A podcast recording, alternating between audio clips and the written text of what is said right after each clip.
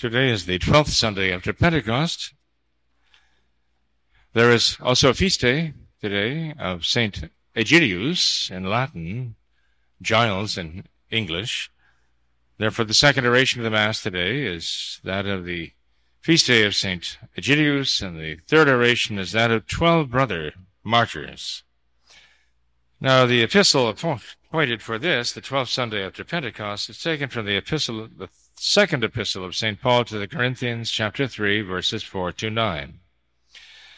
Brethren, such confidence we have through Christ towards God, not that we are sufficient to think anything of ourselves as of ourselves, but our sufficiency is from God, who also hath made us fit ministers of the New Testament, not in the letter, but in the Spirit, for the letter killeth, and the Spirit quickeneth.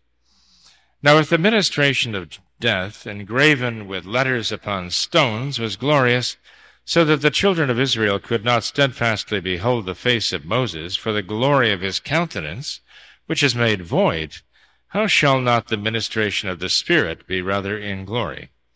For if the ministration of condemnation be glory, much more the ministration of justice aboundeth in glory. Please stand for the Holy Gospel. The Gospel is taken from that according to St. Luke, chapter 10, verses 23 to 37. In the name of the Father, and of the Son, and of the Holy Ghost. Amen. At that time Jesus said to his disciples, Blessed are the eyes that see the things which you see.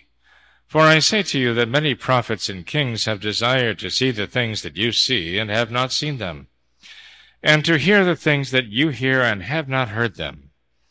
And behold, a certain lawyer stood up, tempting him, and saying, Master, what must I do to possess eternal life? But he said to him, What is written in the law? How readest thou? He answering said, Thou shalt love the Lord thy God with thy whole heart, and with thy whole soul, and with all thy strength, and with all thy mind, and thy neighbor as thyself. And he said to him, Thou hast answered rightly, this do, and thou shalt live. But he, willing to justify himself, said to Jesus, And who is my neighbor? And Jesus answering said, A certain man went down from Jerusalem to Jericho, and fell among robbers, who also stripped him, and having wounded him, went away, leaving him half dead. And it chanced that a certain priest went down the same way, and seeing him, passed by. In like manner also a Levite, when he was near the place, and saw him, passed by. But a certain Samaritan, being on his journey, came near him, and seeing him, was moved with compassion, and going up to him, bound up his wounds, pouring in oil and wine, and setting him upon his own beast, and brought him to an inn, and took care of him. And the next day he took out 2 denarii, and gave to the host, and said, Take care of him, and whatsoever thou shalt spend over and above, I at my return will repay thee. Which of these 3, in thy opinion, was neighbor to him that fell among robbers? But he said, He that showed mercy to him. And Jesus said to him, Go, and do thou in like manner. Thus far the words of today's Holy Gospel. Please be seated here.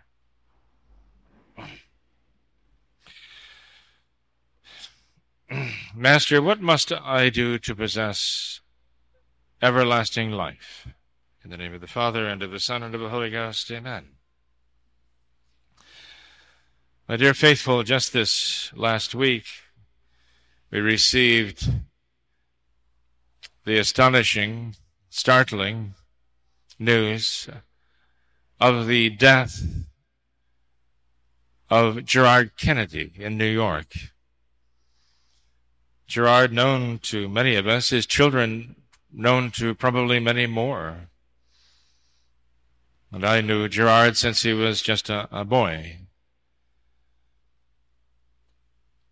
That news hit us very hard, especially the news of his wife and children being left behind. The suddenness of his death in an accident seems to make it all the more tragic. Gerard had been on the force in New York. He'd been a detective, actually, till retirement. an investigator.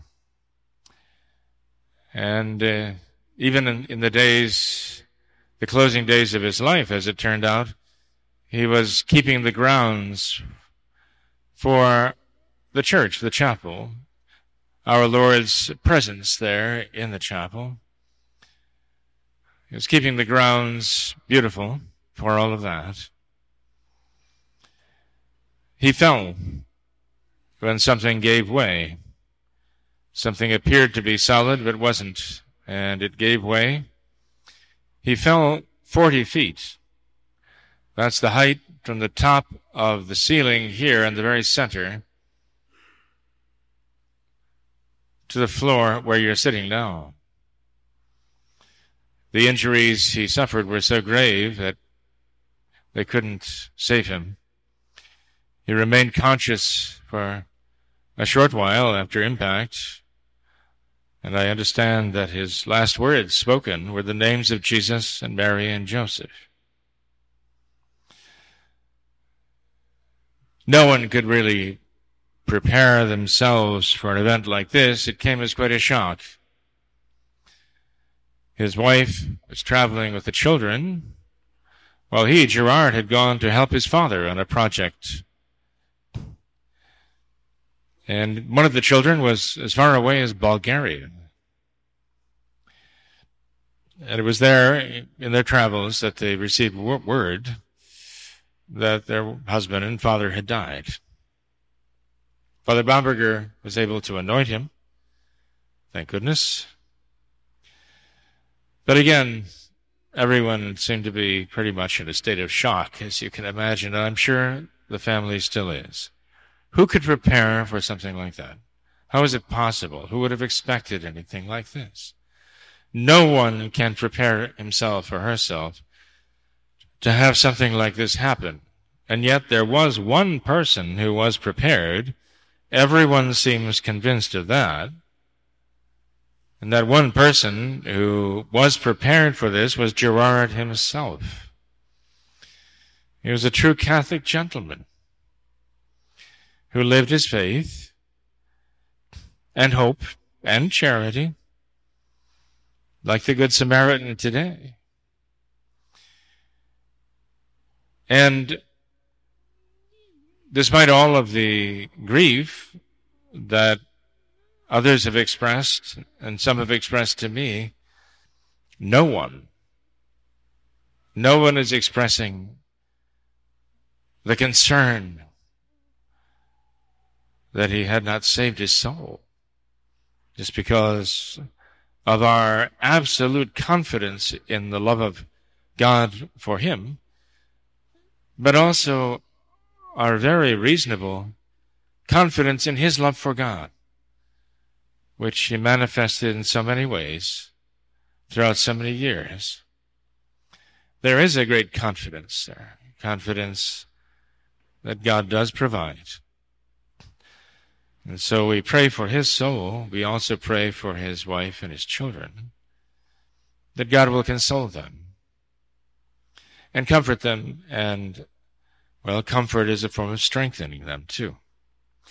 We know that when these things happen, God's will is done, and more souls will be saved, and more souls will have everlasting life as a result of this, and the sacrifice, and the patience that this draws forth from the souls of those who love him. But it is a cross, and it is a heavy cross. That is why we are having the second collection today for this dear family. Now, the question, what must I do to possess everlasting life, is the question that Gerard and his wife and children, you and I, every single one of us, should be asking. That the answer to that question means everything to us. In fact, it's the one thing that does matter. What must I do to possess everlasting life? You see, this was the message that our Lord came to give, the hope that he came to provide for us. That is why our Lord says in the Gospel, many prophets and kings have desired to see the things that you see. Many prophets and kings have desired to hear the things that you hear. In fact, very shortly after our Lord said those words, they would be illustrated by a king named Herod, who would be delighted that Pilate would send Jesus to him, because Herod wanted to see the miracles and wanted to hear these amazing things come from the mouth of this wonder worker from Nazareth. But of course, our Lord did not allow Herod to hear or see the wonderful things. Many prophets and kings had desired to see the miracles that our Lord had worked. Many kings would desire to hear the words of everlasting life that our Lord spoke. But our Lord said his disciples, those gathered around him, the simple, ordinary people who came to him as sinners looking for forgiveness from God, looking for redemption, that they are the ones who are privileged to see and hear, to see his miracles, his deeds, and to hear his mighty words of everlasting life. And in the midst of this, one of them, who was a lawyer, stood up to challenge our Lord under the guise of simply asking him an honest question. Gospels, though, says that he was there to interrogate our Lord about something. And he said, "What must I do to possess everlasting life?" And so our Lord simply responded to him in a very, very reasonable way. Well, as if to say, you are an attorney, although he didn't say that.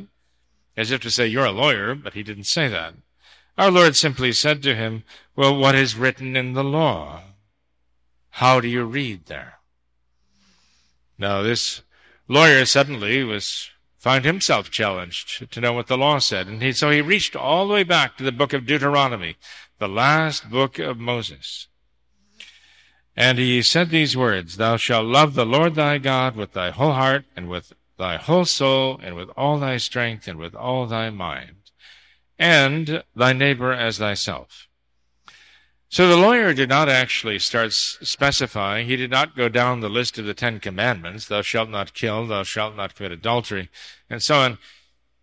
What the lawyer actually did, he was inspired to say by God, because what this lawyer spoke was the spirit of the law. He could have gone down the list of laws, but he didn't. He spoke of the great commandment, which is the spirit of the law, all law. Love of God. How often do we hear our Lord say in the Gospels, if you love me, you will keep my commandments. Now there is the spirit of the law. The individual laws, the commandments, are written in letters, but the spirit that moves one to keep those laws is one of obedience to God that comes from love for him. It's merely a labor of love to be obedient to God and to keep the commandments. And so this lawyer actually gave the correct answer, and our Lord said that. Our Lord said, you've answered correctly. Do this, love the Lord thy God with thy whole heart, mind, soul, and strength, and thy neighbor as thyself, and thou shalt have everlasting life. But the lawyer was embarrassed, as though he'd asked a question when he should have known the answer all along. And so he asked another question, the precision, well, what does the neighbor mean?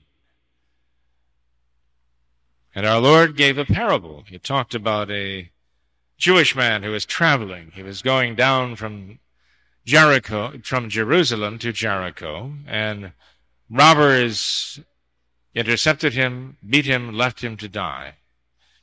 And then a Jewish priest came by and saw the man half dead and soon to be dead, and the lawyer simply hurried on his way.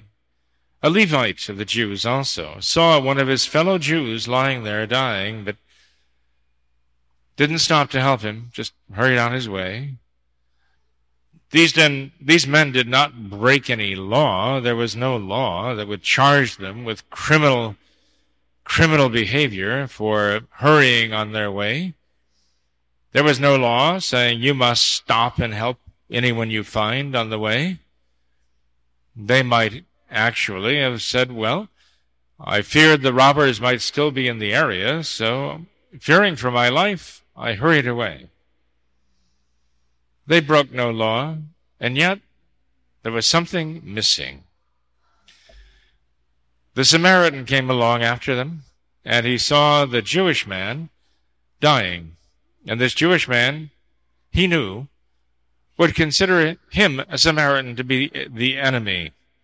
In fact, that Jewish man would not have even spoken to the Samaritan if they'd met under ordinary circumstances.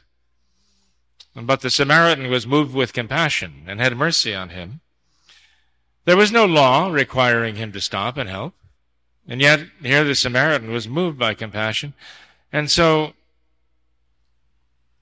he stopped there in the wilderness, making himself perhaps a target for the robbers. He took the time. He poured his own wine into the wounds as an antiseptic. He poured his own oil into the wounds as a salve. He put the poor, suffering victim over the back of his own mule, and he walked, and he walked, and he walked to Jericho. Then, as if that weren't enough, he delivered him to the hotel, which was actually the hospital at the time where fallen travelers would be taken care of, and he actually reached into his own pocket, took out his own money, 2 days' wages, denarii, and gave them to the hotel keeper and said, take care of him. When I come back, I'll pay you whatever else I owe you.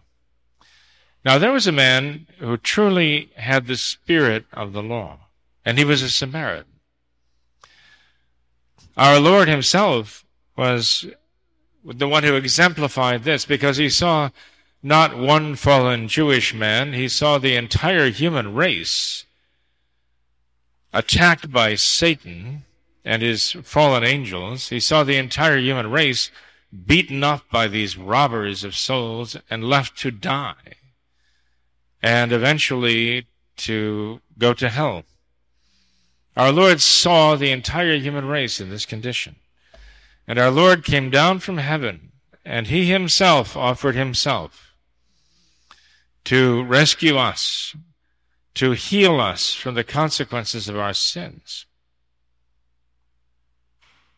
by forgiving them, by obtaining forgiveness for us, and then also by giving us the grace we need to recover from the damage that they've done, which is what we're doing day by day, hopefully, as we live our lives, actually recovering from the damage caused by sin. Our Lord did this for us. He was willing to pay the entire price, whatever it was, whatever is necessary, I will pay. Our Lord said that. So he, the Good Shepherd, is also the great Samaritan in this regard, showing the greatest charity and love for all of us. And all he's doing is telling us to do what he did. He's telling us to follow his example. I have given you an example, our Lord said at the Last Supper. And so this is what our Lord wants of us, you know. Notice when our Lord was asked by the lawyer, what must I do to have everlasting life? Our Lord didn't say merely, well, just believe in me. Believe that I'm your Savior. Believe I paid the price for you on the cross. That's all I ask of you. That's not what our Lord taught, as some would have us believe today. Rather, our Lord told us it was a matter of love, not just faith, not just hope, but charity, love for God. And therefore, doing what our Lord himself would want us to do and what he taught us to do by his own example.